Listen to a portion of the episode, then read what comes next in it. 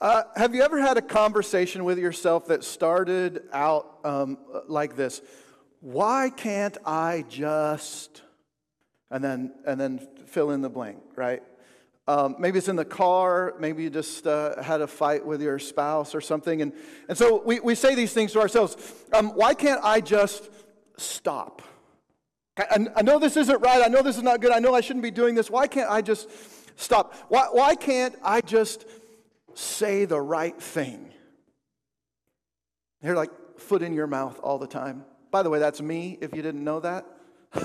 Always uh, like saying, I'm like, oh, that was really dumb. Why can't I just say the right thing? Why can't I just stop saying stupid things? Maybe that would be good. Um, why, why can't I just be, why can't I just be c- calm or, or patient or loving or happy? Why can't I just be normal? We, we try to use the answer to that question like an excuse. But the answer to that question really is more of an explanation for why we can't, right? Why we can't stop doing whatever it is that we don't want to be doing that we think is, is, is wrong or, or it's, it's, it, there's an issue or whatever. And, and the explanation for why we can't is, is really difficult for us. Um, we can't stop because we can't. That, that's why.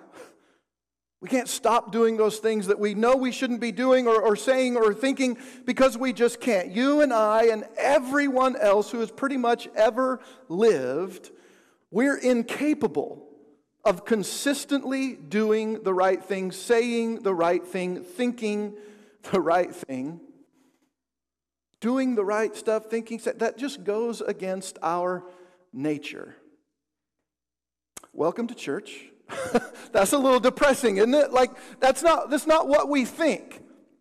Right? I think, I think our, our minds, in our minds, we, we think, I am, regardless of, of what's going on, what you're doing, what you're into, our thought is, I'm a generally good person. I generally do the right thing. Now, once in a while, I mess up and I, I do something I, I shouldn't, and then I go, oh, why can't I stop? But the, the answer is the explanation is you can't because you can't, because it's not in your nature. And, and, and so our argument then is well, if, if doing the wrong thing is just part of my nature, if doing the right thing goes against my nature, isn't God responsible for my nature? God, God created me, right? God, the Bible says God knit me together in my mother's womb. And, and so, isn't God responsible for that? Well, I, here's how I would answer that question We own the failure, and so we own the fault. Like we did it. You said it, you thought it, you, you did it, what, whatever it was that, that wasn't right, you knew it wasn't right before you did it, usually, and you did it anyway. And so we own those failures, and so we own the fault for that. I, I mean, I, we can't really, like, like, just go to God and say, You made me this way. We can't really do that um, because, well, oh my goodness Okay, you can't see this. I could, I can see. Oh, you can see. Oh, that's good. Um, I don't know. I don't know what happened there, but anyway, uh, I hope the other ones are, are better. Anyway, it says um, God did create us, but God did not cause us to sin. And so we can't we can't say we can't say God, you made me this way. He he did create us, but He didn't cause us to sin, that, that was all us, right? It's all me, it's all you. You, you own the failure, and so you own the fault, and, and so did I. And, and, and while, while sin and doing the wrong thing may have started with Eve, I'm pretty sure it didn't stop with you. And, and so we may, we may like want to blame Eve. Well, it was all Eve's fault, but, but you haven't stopped that pattern. You, well, now, now wait a minute. I don't want to I don't want to just assume. I don't want to get too general. Like we're in trouble in our society today when we generalize too much. And so let me just say if you are perfect and you've never done or said or thought anything wrong, if you've never had to have that conversation with yourself that, that went, why can't I just whatever, um, then look, um, you're free to go. You, like, you don't need to be here. You don't need to hear this. Um, if you're watching uh, online and you're perfect and you've never done anything wrong, you can change the channel. Um, that, that's that's uh, on you. Like, that's good. Uh, I'm glad. But for the rest of us, um, that really is not the case. We've said things and done things and thought things that were wrong. And, and honestly, probably this morning, let's see, I've been up for uh, a little over four hours. Said things, done things, thought things, probably in there wrong. Shouldn't have. Now, thankfully, I, I, don't think I've said anything. I'm going to have to ask the guys that helped me set up. I don't think I said anything wrong this morning, but probably thought something wrong. So we own that stuff. L- look at what Ephesians um, chapter 2 uh, says. Oh, good. That's nice. Uh, here's, what, here's what Paul um, says. He says, As for you, okay, and, he, and, and, and what he means is he's writing to the church. He's saying, As for, for you, all of you. And so we're included in the you here. So, so us, as for you, you were dead in your transgressions and sins in which you used to live. Now remember, he's talking to, to believers now, but he's saying that this is who you used to be. You used to live there when you followed the ways of this world and of the ruler of the kingdom of the air, the spirit who is, now, who is now at work in those who are disobedience. So you tracking with me so far? Before you come to Christ, before you've been changed, before you become a new creation, you followed the ways of the ruler, uh, uh, the ways of the world, and the rulers of the kingdom of the air. Those who are disobedient still, that's the way you are living. And he says, all of us, every everybody, everyone ever, all of us lived among them at one time. And like them, we gratified the cravings of our flesh, and we followed its desires and its thoughts. And like the rest of humanity, we were by, what's that word? Nature. We were by nature deserving of wrath. Now, that's some pretty strong words that Paul uses there. And, and, and what he's saying is look, we're all in the same boat. Every one of us. There's not anybody who's got it figured out, who's got it perfect. There's not anybody who's beyond sin. Like we're all in this together. We're all dead in our sins. We all followed the ways of the world and its rulers. We all disobey. We've gratified the cravings of our flesh. We've followed its desires and thoughts, our flesh, the desires and thoughts of our flesh. And by our nature, we deserve the wrath of God. Like this is us. You, you, you, wanted to know where the message series comes from. This is us. We are by nature sinful and evil and, and, and, and wrong. We do the wrong things. This is why Eve ate the fruit and Cain killed his brother. And it's why the Israelites grumbled in the wilderness. It's why David killed Bathsheba's husband, and why Jezebel murdered the prophets, and why God's people withheld their tithes and offerings. It's why the religious leaders hated Jesus so much they nailed him to a cross. It's why Saul hunted and killed the very first Christian. It's why you and I do and think and say the things we do. Because we are, by nature, deserving of wrath. Because we do the wrong things and say the wrong things and think the wrong things because it's a part of who we are. It's a part of our nature. And so we have this huge problem, right? Like if God is perfect and you and I by nature are deserving of wrath. And so we have this huge problem, and this huge problem, we give this really small word that a lot of us just kind of pretend like it maybe exists and maybe doesn't exist. With this huge problem, and we just call it uh, sin. And when we do something wrong, we do something we know we shouldn't do or say or think, and, and we just go, well, that's, sin. Well, that's sin in me, or that's sin, and we blame Satan, and we, we blame um, whatever else. And, and, and so that's, you know, we kind of separate ourselves from this thing. The word um, sin, you look at it in the Bible, the, the word, what it originally meant, what it means today in original language, is to miss the mark. And, and so we're aiming maybe to be, to be perfect, to be like Jesus, to, to, to love completely, to love God, to love others, and we miss the mark, and that is, um, that means sin. And, and so let me um, just give you this. A sin is the word we use to describe things we choose to do that are contrary to the will and ways of God. So when we talk about sin and, and, and what that means or what it is, it's the things that we choose to do that are contrary to the will and the, and the ways of God. We know that God has a way for us to live.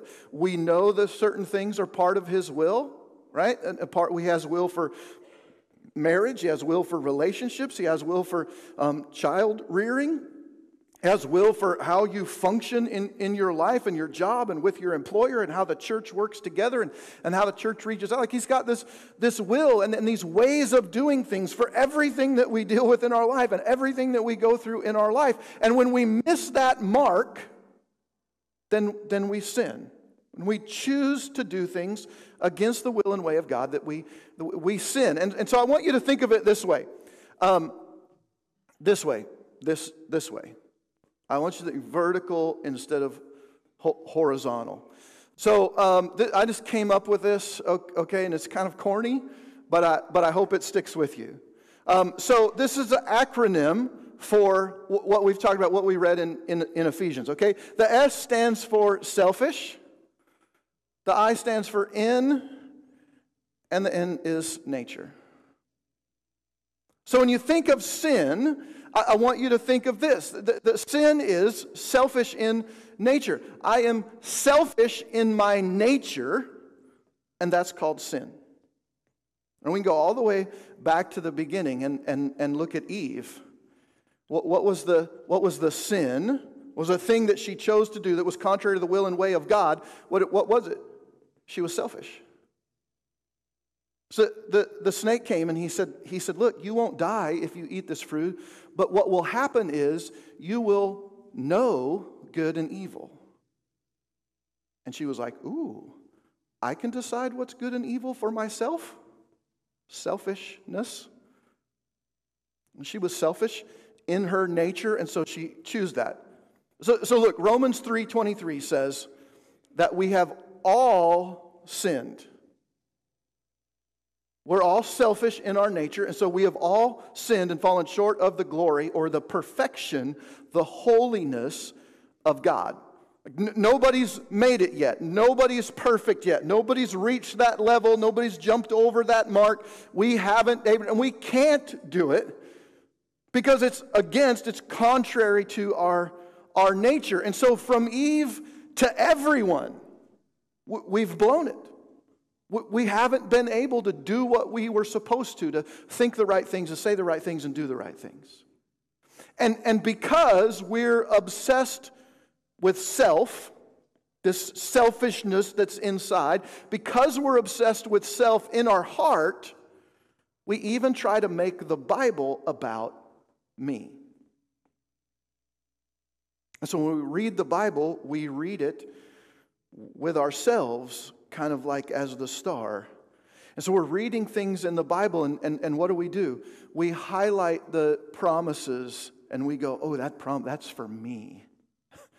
And, and, and sometimes m- maybe it is. I mean, maybe that's kind of a word from God for, for you for that day, that week, that month, that year, whatever, and, that, and that's good. I'm, I'm happy for you. But sometimes God's just talking to the Israelite people or to Jeremiah or Isaiah or, or somebody else. And he's talking to them about a specific thing at a specific time for a specific reason. And, and, and but we read the Bible and we read that and we go, ooh, I'm going to claim that. That's for me. So we put ourselves at the center of, of the Bible. And look, preachers, myself, I'm, I'm kind of guilty of perpetuating Guess God was unhappy. Somebody, okay, sorry. God, off track. Okay, so I've perpetuated this. I've said these things um, before in church. Um, uh, uh, something to the effect of this Look, if you were the only person alive, God would have still sent his son to, to die on the cross for you. Now, that makes us feel warm and fuzzy inside, right? And we go, oh man, um, I must be really important. God really loved me a lot. And the reason I, the reason preachers uh, say this is because we're trying to convey the overwhelming love that God has for you. That he would give his son to die for you, and that even if you were the only one on the planet separated from God, he would still do everything in his power to bring you into to partnership with him. But sometimes when we say that and when you hear it over and over again, you begin to, to think that, um, well, maybe um, I'm God's favorite. Because we're selfish in nature. And so when we hear those things, we begin to go like, well, maybe I am that important. Maybe I am worth that much to God.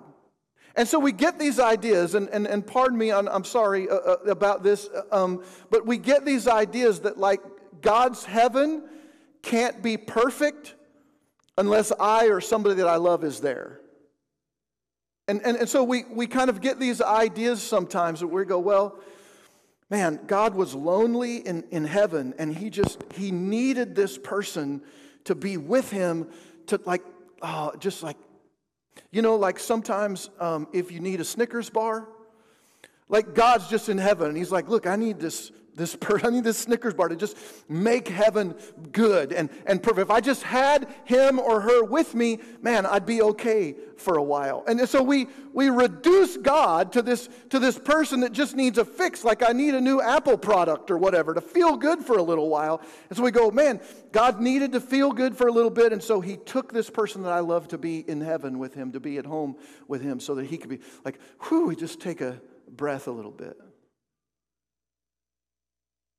This sentiment that we're God's favorite, like it points us in another false direction. And so we say, if, if Jesus came just to save me, then I'm the star of his story. And so we think, like, Jesus um, came for me to pay for my sin, to forgive me of every bit of selfishness in my life, past, present, and, and future. And so, kind of the logical way to go next, the next step is um, if this is all true, then um, look, it doesn't matter what I do because Jesus already died for it. Like he loves me so much, his existence isn't complete without me. Therefore, I can do what I want because Jesus already paid for my sin. He already paid my price. He already he paid for my selfishness. And, and so I do what I want. Let me give you a scenario. Let me paint a little picture for you. Could you imagine, even for a, a, a, moment, going to God, like seeing God and being with Him in person, and you go to God and you're just like, Look, God, um, dude, I, I, I know, like you would call God, dude, I, I don't know, maybe. Um, like, look, God, I, I know that, that you don't want me to do this thing that I want to do, right? I, I know that, that it's against your will, it's against your way um, but I really want to do it. and, and so I just want you, God, I just want you to remember while I go and do this thing that you don't want me to do, I just want you to remember when your bloody, perfect, beaten, sinless son hung on the cross until he died. While a whole bunch of self righteous people spit on him and called him names and, and, and, and teased him about, you know, you saving him, keeping him from from death. God, I just want you to, um, to, to, to, think about um, that because, because that scenario, that scene, God, when your son died and it was terrible, that, that was for me. He did that all for me so that I could do what I want. Can we like even imagine saying that to, to God? I mean, that's, that's crazy. But if I'm the star of God's story, I can do what I want. You already paid the price for my sin. I don't have to worry about that anymore. And so, uh, uh and so this is what we're saying to God when we act like that. We're just saying, God, I don't care about what your son went through on the cross to pay for this sin nature that I have. I don't care about that. All I care about is doing what I want to do. And so, like, I just can't imagine that any of us would even consider saying something that like that to God, but we act like it's true. Sin is a big problem for us, but it's not for God. And it's certainly not the point of his story. See, when God created the world and everything in it, he already knew exactly what his creation, called humanity, represented by Adam and Eve in the beginning, he already knew what humanity would do. And so, from the beginning, from the foundations of the universe, when they were laid, like in the beginning, you go to Bible, Genesis chapter 1, verse 1, in the beginning, we're talking about that time and before, when the foundations of the universe were laid, God had a plan. And it was to make his humanity holy and blameless in his sight or based on his standard. And, and what's God's standard? It's perfection. So I think it was Ephesians um, 1 uh, 4, yeah, that talks about that. That since the foundations of the world, God has had this, this plan. And so God's plan was to be in an eternal and perfect partnership with his most prized creation, people. And we, we see that when you go back to Genesis, the first three chapters of Genesis, first two chapters of Genesis, when God creates the world, this perfect and unique place in the universe, and then he, he, he plants these two people. He like grows them out of the dirt. And he has a relationship with them. And I, and I love the passage in Genesis that says, in the cool of the day, God would walk with Adam and Eve. And he talk about their day and, and, and what was going on. We're going to talk about this uh, more in, in a minute, but there's this, there's this place, this physical place that God and humanity existed together in complete and perfect unity. And so God's plan was to be in that place eternally, forever, in a perfect partnership with his most prized creation, you and, and I, people. And so in the garden, it was perfect. God and humanity, Adam and Eve, worked together to cultivate, to create a, beautiful place to live. And so we see this relationship building between God and Adam and, and Eve, where God recreates the days of creation in Genesis chapter 2 so that Adam can see it and so Adam understands without a doubt that this is God. Like this is the creator, the one who made everything, because I just saw him like point and speak, and a tree popped up, or an animal, or, or whatever.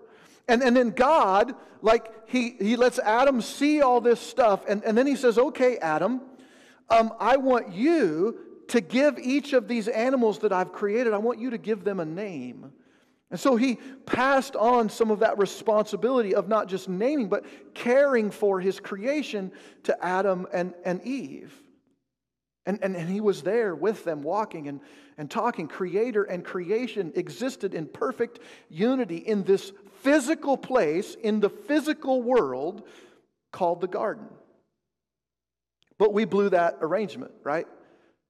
Like like we we pulled the pin and like boom there, there there it goes. It was it was over. As soon as eve and adam selfishly chose to make their own rules and, and, and scripture specifically says that they wanted to determine good and evil for themselves. They wanted to to set the rules. They wanted to say this is okay and this is not okay. I'm like follow, i'm trying to follow in god's rules. And and and by the way don't we do that like every day we, we go, God, I, I know this isn't your will or way, but I want to choose to do this, say this, watch this, hear this. And, and so we're, we're Eve. And so they wanted to determine good and evil for themselves. And because of that, because of that sin in their nature, that selfishness in their nature, they had to leave the physical garden. That was the partnership agreement, right? As long as you follow my will and way, we'll live in this perfect partnership together, God and humanity. But when you break your part of that agreement, you got to go. Like you can't, like I'm perfect, God. I have a standard. And if you fall below that, like you can't be in my presence anymore. If you eat that fruit, the eternal perfect partnership between God and humanity, it's forfeit. And ever since then, God has continued working his plan to once again be in eternal and perfect partnership with people. So, from the very beginning, that's what God has desired. And, and so, when you look at the Bible, it's not about you. You're not the star of the story. What we see in the Bible is God's plan unfolding to reestablish this perfect partnership with His creation. And So, He's prepared us for this partnership through what he called covenants. Now, covenants are interesting things in the Bible. They're agreements, and we might think of them like um, contracts, but a contract is different. If you don't live up to your part of the contract, then I don't have to live up to my part of the contract. And, and, and covenants are a little different. God makes promises in a covenant. Here's what I'm going to do. Now, some of those pro- promises are dependent upon you following through with your commitments, and some of those covenants are, or promises are, are not dependent on what you do.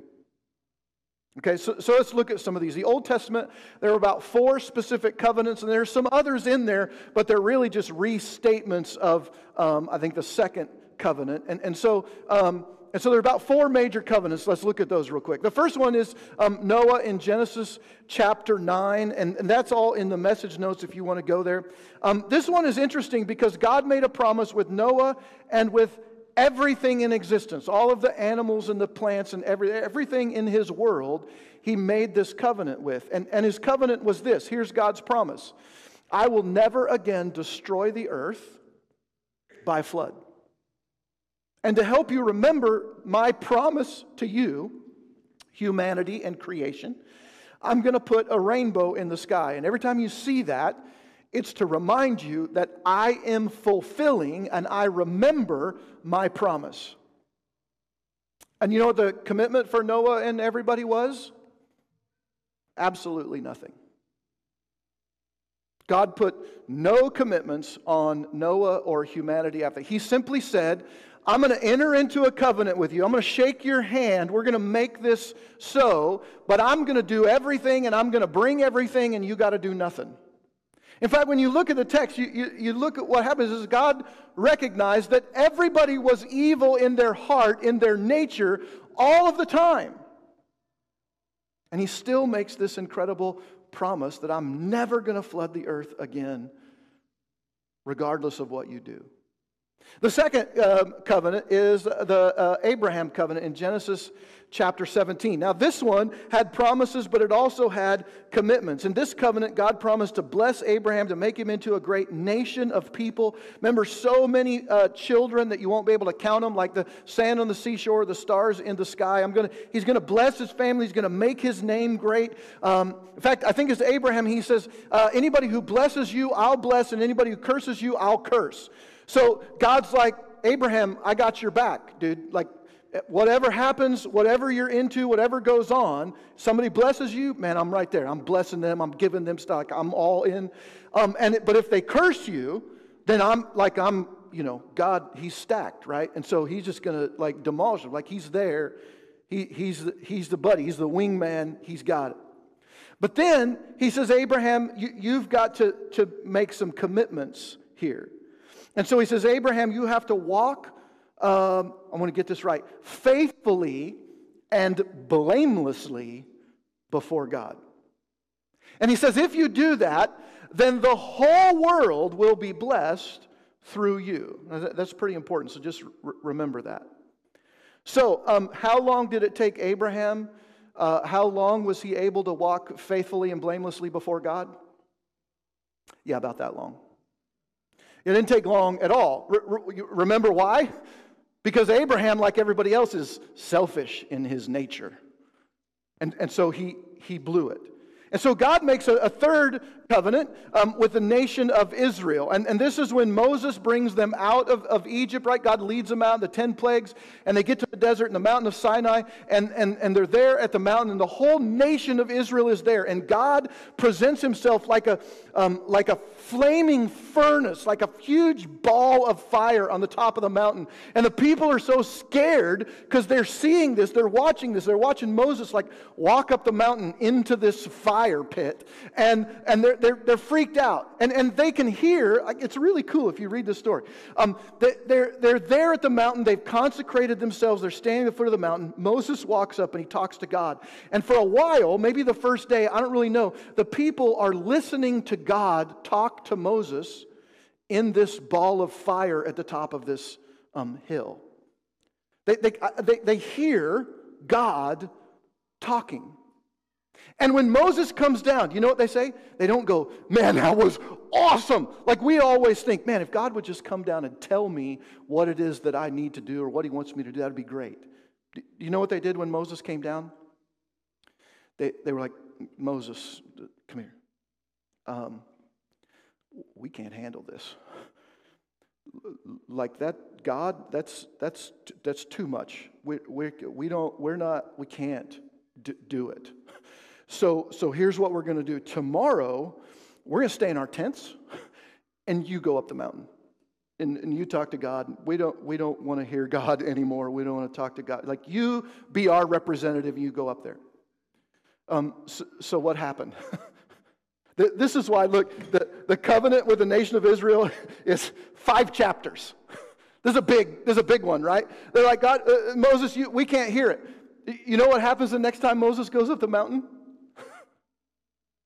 They build a calf to represent their God and they bow down and worship it and then they got they do all kinds of sexually immoral things in front of this calf and they're having this party and Moses comes down the mountain right and he sees them and he breaks the Ten Commandments. He's so angry at what's going like they couldn't like like one day you couldn't even last one. This is ridiculous. That selfishness in our nature, it causes us to do things that, that are not part of God's will and, and, and God's way. So God gives, uh, I got to hurry. God gives the nation of Israel 603 commitments that they're supposed to make, laws that they're supposed to follow. And he says, if you follow these laws, I'll be your God and you'll be my people. I'll bless you. I'll make you into a great nation. This will be good. Everything you do will prosper. Um, you'll be the, the pinnacle of, of nations. And, and again, important, all of the nations of the world will be blessed. In fact, he goes on to say, each and every person in this nation will be a priest of mine. And your job, your role, your purpose will be as a nation of priests, your role will be to represent me to the nations of the world so that all of the nations of the world might come and be a part of Israel and, and, and worship God alone. That, that was God's plan when He made this covenant with, with Israel. That's why He had all these rules and laws, because if you're going to be priest, if you're going to follow me, you've got to say and do and think the right things but they're selfish in their nature, just like us, and so they, they blew it. So God had promises, they had commitments, they, they blew it. Some of those promises God kept, right? Said, I'm going to do this regardless of what you do. But some of He didn't. Some of those promises were, He said, Look, if you follow me and do what I want you to, to do, I'll bless you. But if you don't, I'll discipline you by sending you into exile where you will be overtaken by your enemies. And so that's what happened. He kept His promise, right? And then he makes a, a fourth covenant with a, an individual once again, and that's King David in 2 Samuel 7. And so God comes to King David through the prophet, and, and, and he says, um, he says, Look, David, here, here's what's going to happen. I'm, I'm going to bless you like I did Abraham, and I'm going to make your name great. But specifically, I'm going to make sure that from your bloodline, you have a king to sit on the throne of Israel forever. And so, and, and, like if you're king, right? If the Bible story is about us, what do we want?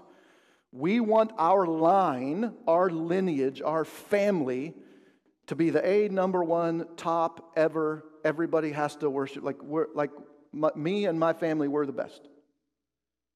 And, and so God says to, to David, If you worship me and you follow me and you keep my commands, I will make sure that you never cease to have a son on the throne of Israel. But they couldn't keep that command. And so they, they failed. Um, in fact, in Second Chronicles 6.16, Solomon actually says the, the, the, the commitment that we made, that David made, was that we would walk like Abraham, walk faithfully with God, and we couldn't do it. They failed. So, in the rest of the Old Testament, we've, we've dealt Genesis, that's one book, Exodus, Second Samuel. So, three books, uh, uh, history books in the Old Testament. The rest of the Old Testament, you learn two very important pieces of information. Number one, Abraham, Israel, and David all failed miserably to live up to their commitments. That they might have done good for a bit and then they blew it, and then they did good for it and then they blew it. But secondly, we also learn in the rest of the Old Testament that there will come a day when God will extend a new covenant, an everlasting covenant with his people, through which all the commitments of those other four covenants, all of those commitments of those covenants would be met. So somehow God's going to create a new covenant that's going to fulfill all the old covenants and then start a new relationship between God and his people, a new covenant between God and his people. And the, and the prophet Jeremiah speaks about this. Um, here's what he says Behold, the days are coming. This is the Old Testament still, declares the Lord, when I will make a new covenant. Now, this is still, this is way Old Testament, right?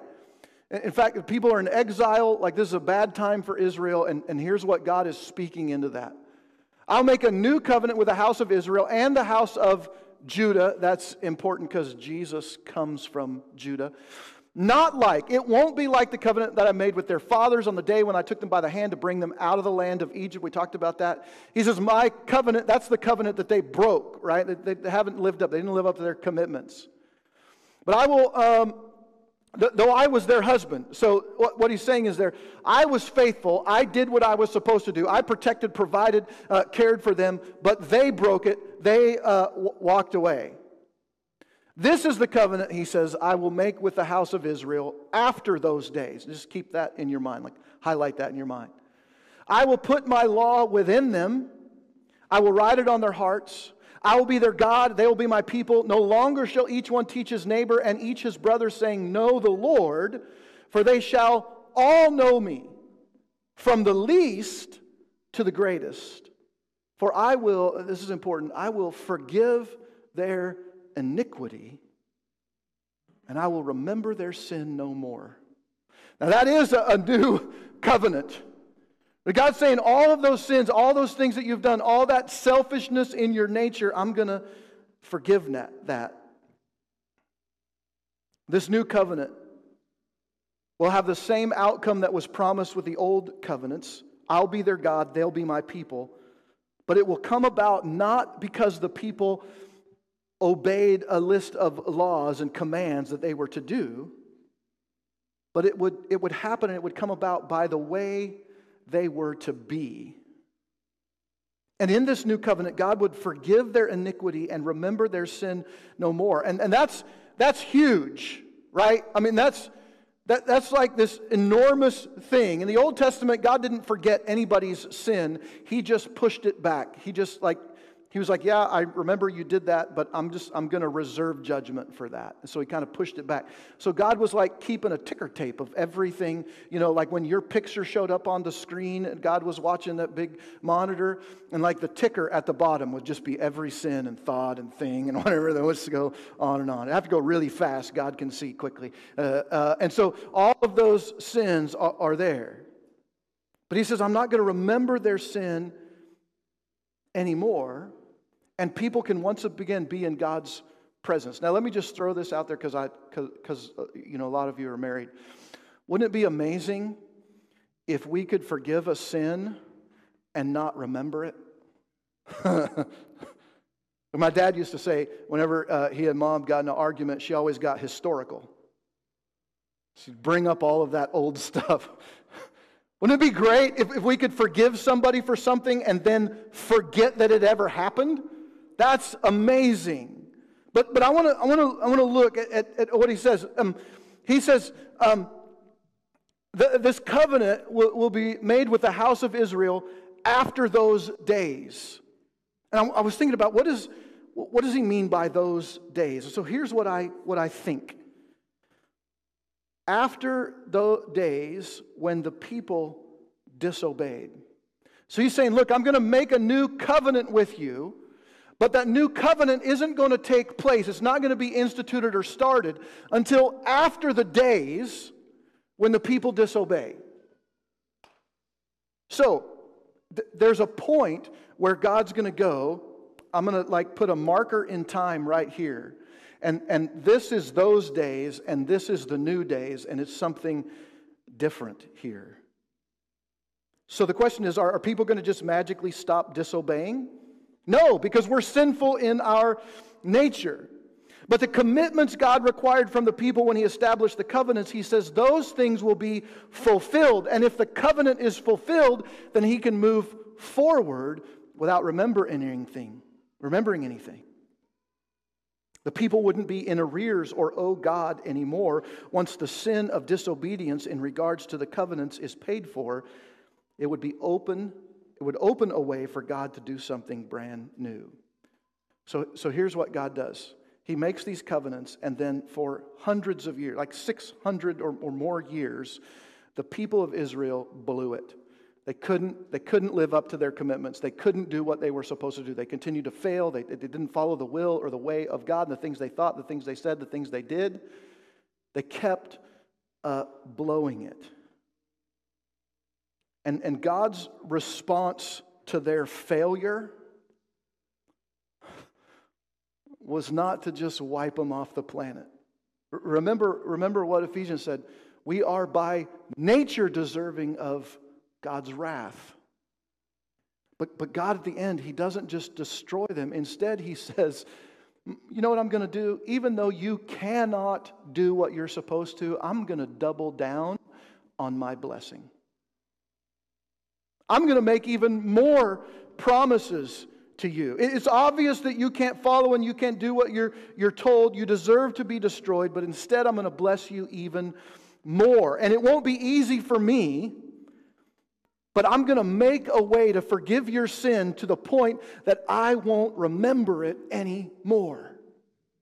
Wow.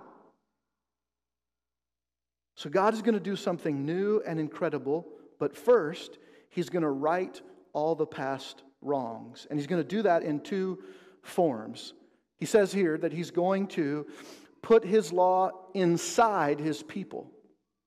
Before, he wrote it on tablets of stone, right? But now he's saying, I'm going to put my law inside of the people and I'm going to write them on their hearts.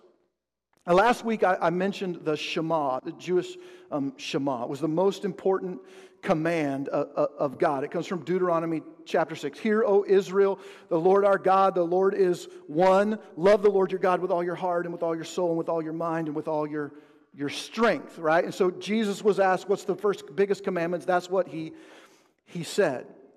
But I want to look at the next couple verses um, really quickly. He says, um, These commandments that I give you today are to beware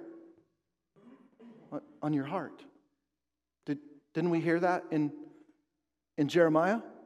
And you're to impress them onto children. You're to talk about them when you sit at home and when you walk along the road, when you lie down and when you get up. Tie them as symbols on your hands and bind them on your, on your foreheads. So here's what the Jewish people did because they read this. They were like, ooh, uh, we're supposed to uh, bind the word of God on our hands and our foreheads. So they got uh, strips of leather or material, and they made these elaborate little boxes, and they would scribble out a, a, a passage of Scripture. May, maybe Deuteronomy 6, maybe the Shema. They would scribble that out on a little piece of paper, whatever they had. I don't know, maybe it was a stone. I don't, I don't know, but would write it out somehow and they would fold it up and they would put it in this box that they would then tie to the back of their hand. Or, or, they would put it in a larger box that they would tie to their forehead. And so as they walked around, they'd have these boxes on their hands and their foreheads. But they still didn't obey the law.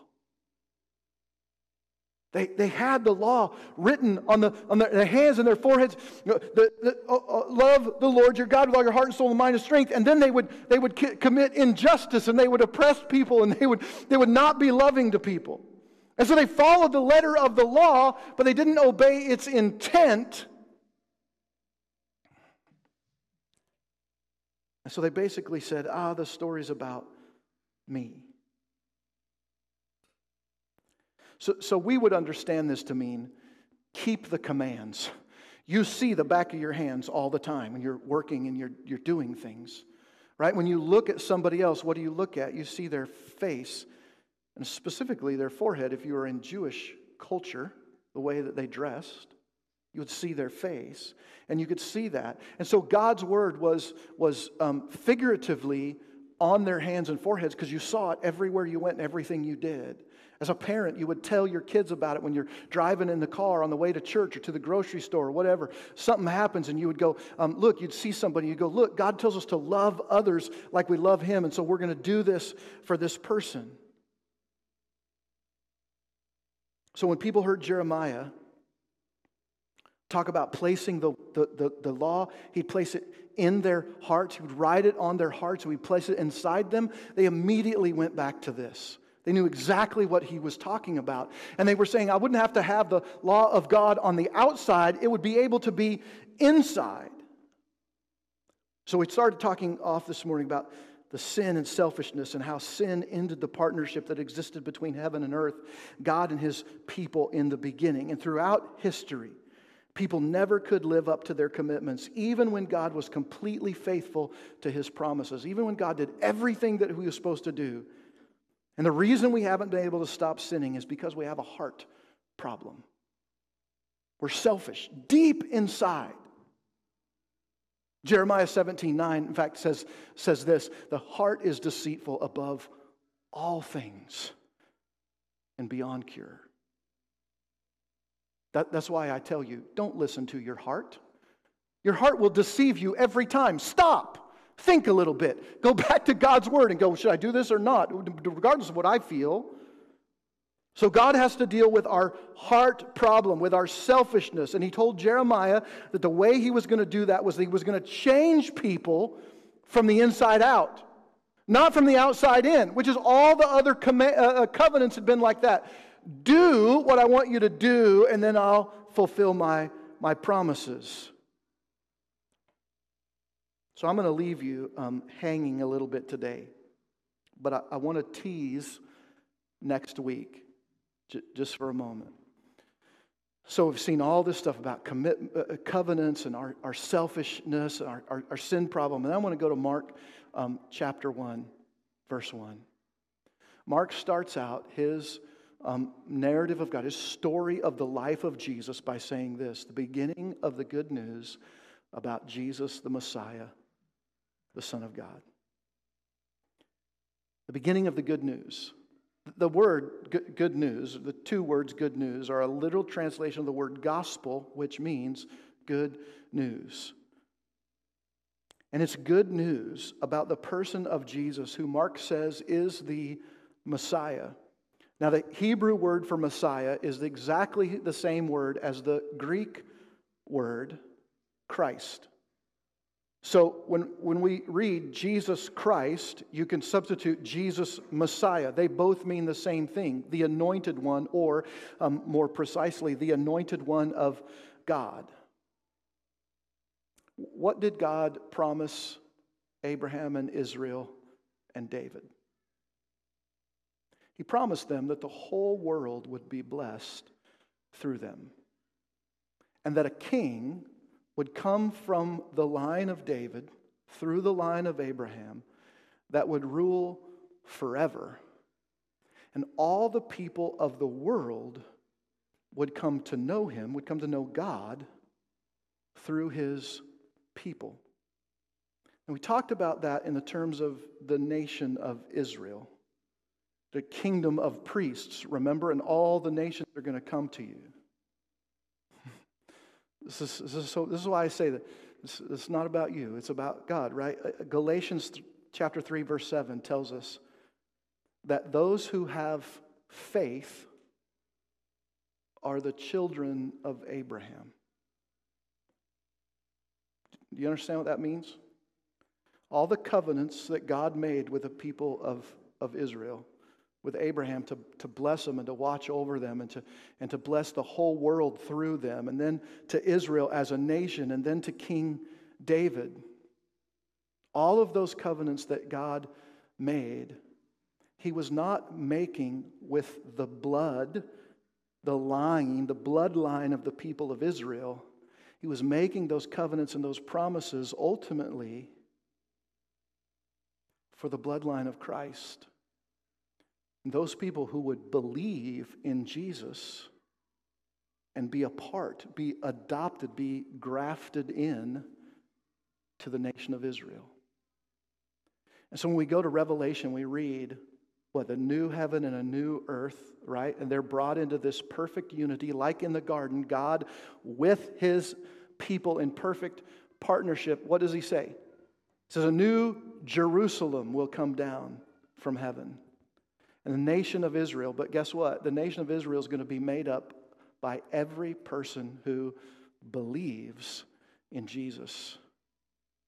A new Israel in faith, not necessarily family. So let me end with this. The Bible is not about my problem, it's, it's not about my selfishness in, in my nature. The Bible is about God's plan.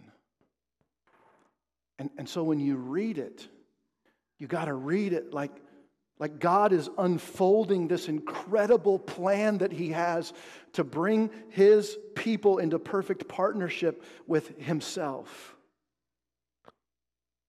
And, and, and it's this, it's beautiful to see all of the ins and I mean, we've scratched the surface about what all of this, this means. And so next week, um, part two of This Is Us series, we're going to look at um, at what this means for us a, a, a, little more by looking at what the gospel is, the good news. And we're going to start in Mark chapter, chapter 1. And, and we're going to look what is the good news? This good news about Jesus. What is it, and how do we apply it, and how do we work it into our lives? And, and so, um, look, don't miss it. It's going to be good. Let's pray. God, thank you for loving us and for all that you give to us and, and you're incredible. And thank you for this amazing, astounding plan that you have given us to, to, to, to, be people of faith and to be part of your family through our faith in your Son, Jesus, for adopting us so that all the promises of Israel can be ours in, in Jesus. That's why the New Testament says all of the promises of God are yes in Jesus, because in Jesus, He fulfilled all of those covenants. He lived up, He restored the covenant to Abraham and to Israel and to David because He was perfect and He never failed and He didn't have that selfishness in His nature. And so He was able to fulfill all the commitments, to reinstitute or reinstate all of the covenants in the Old Testament so that they were all met, so that on that beautiful foundation, you could issue a new covenant in His blood. And you'd extend your welcome into partnership to every person on the planet. And, and so, God, we just thank you for that. As we read your word, would it come to life for us as we see it? Not through the lens of what you're going to give to me, but what you are doing through me for every other person. Um, and, and so, God, just be with us uh, this week, the people of the covenant of God, and, and, uh, and let us look more like your son Jesus every day. It's in his name we pray.